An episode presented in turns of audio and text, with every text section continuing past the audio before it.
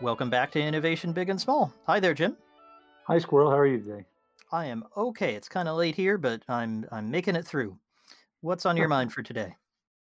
Well, you know, I've been wondering about something, a difference between large and small companies, and I have this impression uh, about it that I'd like to test with you.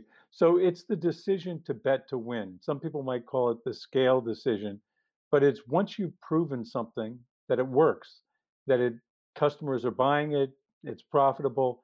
Uh, now you have to make a decision. Do you, you know, invest in a sort of uh, aggressive way to win and take the market, or do you invest in a way that minimizes uh, the risk of it?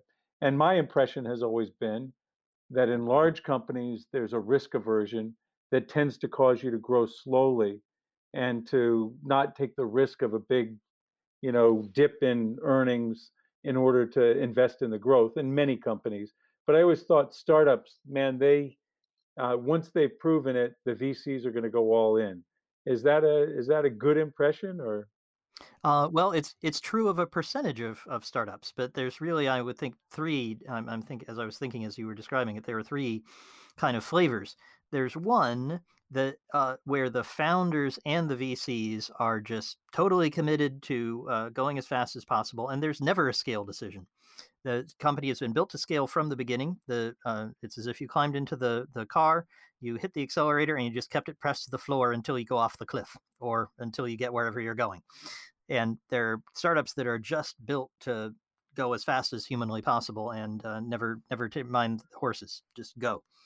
And then there are other startups, and these ones typically don't have very much VC backing. They might have angel backing, and those ones are built to um, uh, to function, and uh, often they will become profitable. And they're a really interesting kind of subset of the the businesses that I see because they don't they aren't driven by funding. They aren't they're the opposite polar opposite of that kind of hit the accelerator and go as fast as possible. But they don't have a, a big growth horizon. They're not really trying to make their business huge. They're content to grow a little bit, maybe maybe stay the same size, um, provide a good living, function well, be happy. Uh, but there there isn't that drive to become huge. And that's a very different DNA for a company to have. And the profitable businesses, uh, startups I've been in are, are very few, but they, they have a very interesting characteristic to them. They are more, they aren't conservative, but they just aren't uh, pushing the boundaries. Uh, and then there's the ones in the middle who uh, kind of got started. Some of them got started by accident. They didn't really mean to start a company, and suddenly they say, "How did? What do I do now?" And some of them were built, but quite speculatively. So the founder didn't have the notion, "This is going to be the biggest thing ever. This is going to be the next Facebook." Go go go, and isn't saying, "Well, gee, let's make this profitable," and, and that's where I'm trying to go. And those are the ones I think you're thinking of, where there really is a scale decision. And in those cases, what I see is usually the, the scale decision is made um, uh, by happenstance, by by luck.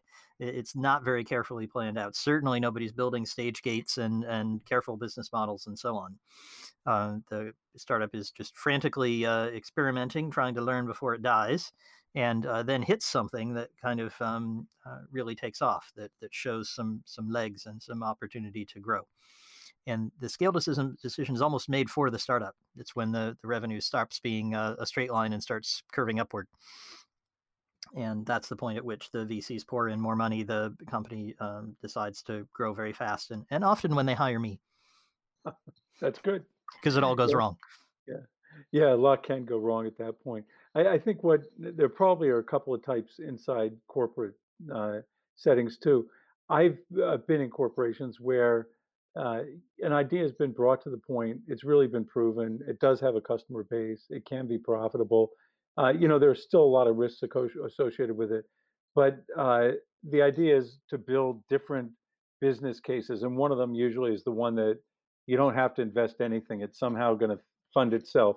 Well, that minimizes your growth and almost dooms the thing to failure. Another, which is uh, a more aggressive one, but then some executive needs to say, look, I'm going to stand behind the near term losses and let that go.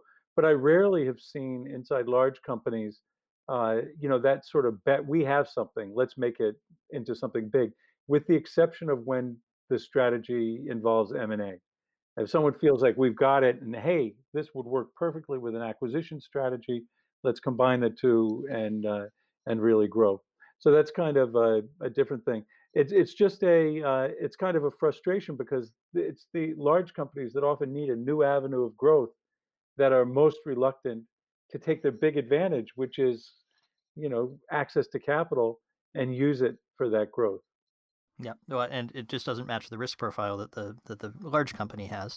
It does match the risk profile for the VCs, but they're they're usually um, uh, uh, not not nearly so disciplined as the uh, the large company. They just say, "Well, let's see if we can make this work." Um, part of that also is this philosophy we've talked about before that the VCs have that um, they really don't care if nine out of ten of their startups fail. Right. And um, the Europeans are a bit more cautious. They might say, we don't care if eight out of 10 fail, but they're still very risk friendly um, in terms of the success of the business. They're perfectly happy if eight of them fail and one of them is big. And um, uh, that that's one of the things that I think really makes the difference is uh, the, the VCs just are, are pushing the accelerator to the floor. They're just pushing hard. It's usually the founders saying, whoa, whoa, whoa, let's actually understand the risks here and, and try to scale in a, in a sustainable way. I guess the flip side of it is the VCs are also ones where they see uh, they have the impression this isn't going to work, that they'll cut the funding off. Boom, hmm that's it. Uh, so whereas uh, money inside corporations may be more patient, sometimes too Yes. patient, but sometimes just patient enough, and uh, Yes. so that's an advantage. So pluses and minuses for both. That's a very good point. Yeah, the the uh, the founder is um, usually uh, pushing very hard. Uh, the VCs are pushing very hard, um, and then they'll they'll throw in the towel. They, just what'll actually happen is they won't be able to raise the next round, so nobody will uh, will pull funding. The, the the money still remains in the bank until the startup runs out of it. But at some point, they just say, "Look, we we can't raise anymore. This this one has died." Yeah. and uh, that's uh, that's usually how they how they go. But um, the scaling decision, the decision to, um, to actually grow bigger, usually is already made for the startup. There, but I think in the big company there there'd be some stage gate meeting or some uh, criteria and business model planning and so on. Is that right? Yeah, I mean, there will be, uh, you know, by then you'll have been through all the stage gates, and now it's really more of a political process as well as an analytic process. So it's a it's one where can you build support for the idea? Uh, you know, you may have to do different analytics for different stakeholders who might make the decision. You know, it's it's very frequently the case that you'll put together multiple scenarios and defend them. It's often the case that they'll get a third party to either vet those scenarios or put together their own financials. So there's a, it, and those play out as part of a, a cautious mindset, and people just want to make sure that they're if they're going to make a bet, it's a big bet, and then generally it'll be either the minimal loss case or the uh, you know the minor investment case, not the bet to win that wins out in the end. Got it. And I, I, I'm sure that's not the case in a company like Amazon, where once they prove something out, they blow it out across the uh, the network, and they do experiments all the time. I think that's sort of the archetype of what the future company is going to have to look like, uh, because it's becoming less. It's less possible for a company to sustain itself with its own core business for very very long periods of time. Exactly. We don't have we don't have hundred year businesses anymore. A- And I, I I did think of one way that there there is kind of a scaling decision and it was uh, when you were describing kind of uh, which which model they'd use because I described three. It's you kind of stay profitable, so you never make a scaling decision. Just go go go all the way. There's never a decision because the, you are always trying to get there, and then there's some a large portion of them in the middle. Sounds like the um, the the big company would would not have that go go go mentality and would not in that middle um, stage kind of take that big risk there's there's a, a an interesting analog of the political discussion and the the decision about whether to make a minor investment or drop it or, or something else which is this is usually series b sometimes it's series a but it's it's the fundraising round. And the question is how much can the startup raise to to make the next uh, growth phase happen? So it's almost not a decision that the i was kind of tricking myself there. It's not a decision the company makes it's a decision the market makes. Ah, and i don't know if that's i don't know if that's actually better but um Yeah, yeah. is because it's not it's not often very rational. Um uh, but at least it is it does have a third party involved. And when, when he said, you know, you get a third party involved, I was imagining, well, that's the next investor. That's the B round investor who is thinking larger. And that B round investor um, will do due diligence. I'm often involved at that stage uh, to, to do due diligence for the, the, the VC.